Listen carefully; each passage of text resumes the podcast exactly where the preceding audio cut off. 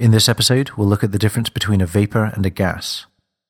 We'll look at the definitions of critical temperature and pressure, and the concepts of saturated vapor pressure and the latent heat of vaporization. So, what's the difference between a vapor and a gas? A substance is said to be in its gaseous phase when the average kinetic energy of all of its particles is so high that it overcomes all of the attractive forces between them.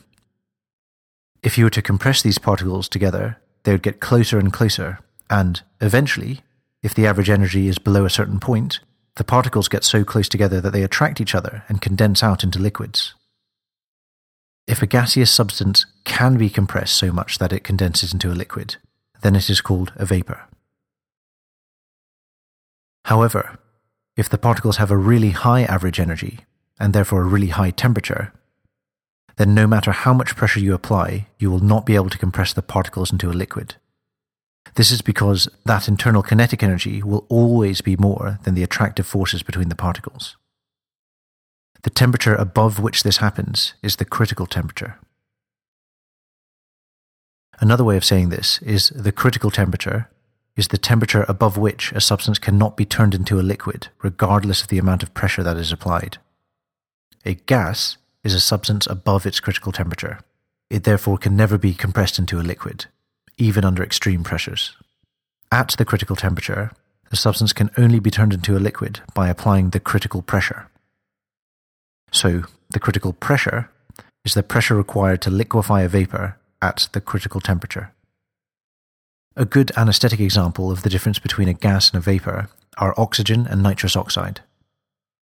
Oxygen's critical temperature is minus one hundred eighteen degrees Celsius, so it is a gas at room temperature. That means that despite the extremely high pressures inside an oxygen cylinder, one hundred thirty-seven bar for a standard type E that you see on the back of the anesthetic machine, it remains in the gaseous phase. Nitrous oxide, however, has a critical temperature above room temperature, about thirty-six point five degrees. This means that it is a vapor. That is why it is mostly a liquid when stored in a size E cylinder, despite the much lower pressure of forty-four bar. The pressure that is measured here is actually the saturated vapor pressure of nitrous at this temperature. In a vacuum-insulated evaporator, that's the giant tanks of oxygen that you see on hospital grounds, oxygen is stored well below its critical temperature, and therefore can be stored as a liquid at high pressures. This makes them the most space-efficient way of storing oxygen for a hospital. Another reason that these differences are important is that nitrous oxide cylinder pressure cannot be used to gauge how full they are. The pressure will equal forty-four bar until it is almost completely empty, then it'll abruptly plummet down to zero. However, you are able to use the gauge pressure to determine the filling status of an oxygen cylinder. The pressure decreases linearly with the amount of oxygen left, as per the ideal gas laws. A volatile substance is one that exists as an equilibrium between both its liquid and vapor phases, with a reasonable amount of it in the vapor phase. This vapor, like any other gaseous substance, exerts a partial pressure. This is also known as a vapor pressure. The saturated vapor pressure, or S V P, is the pressure exerted by a vapor that is in contact with, and at equilibrium with, its liquid phase, in a closed container at a specific temperature. S V P is dependent only on the temperature of the liquid, and it increases with temperature. When the S V P is equal to ambient pressure, so that's atmospheric pressure in most cases, the substance is at its boiling point, and it is all converted into the gaseous phase. Agents are said to be more volatile if they have a higher proportion of themselves in the gaseous phase, and so have a higher S V P. For example, water is not classically thought of as a very volatile substance, but it's actually in equilibrium with its gaseous phase, water vapour.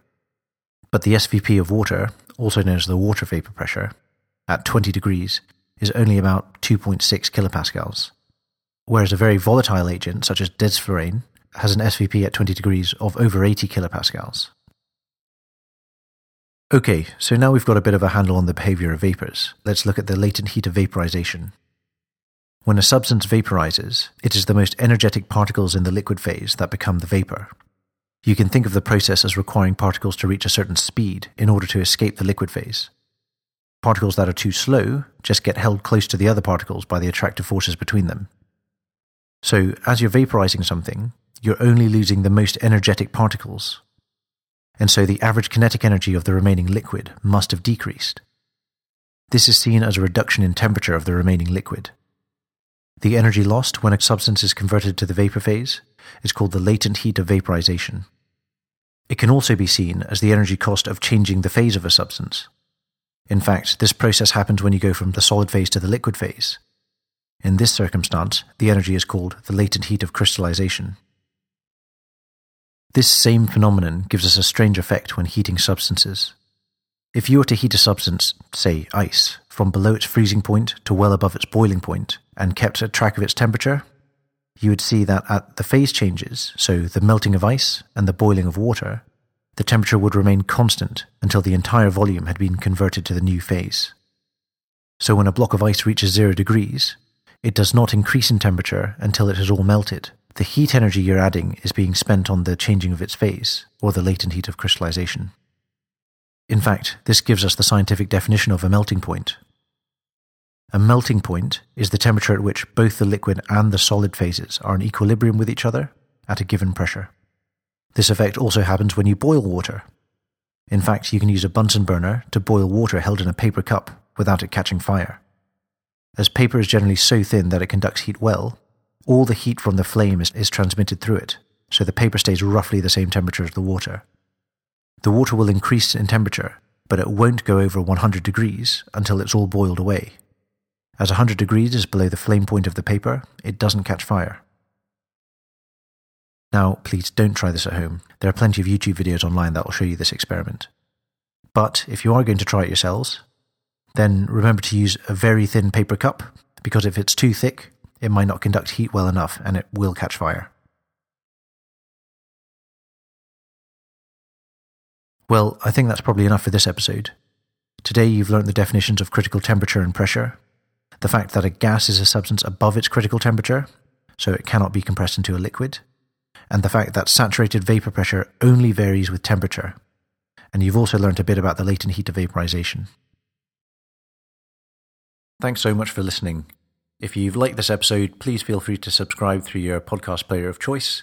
You can also find all of these episodes online at plan a primary dot co dot u k. Remember, this entire series is going to be published absolutely free, so please share this with anyone who you think might find it useful. If you've got any questions, feedback, or just want to request a topic, feel free to email me at questions at plan a primary dot co dot u k, or you can leave a comment by this episode online.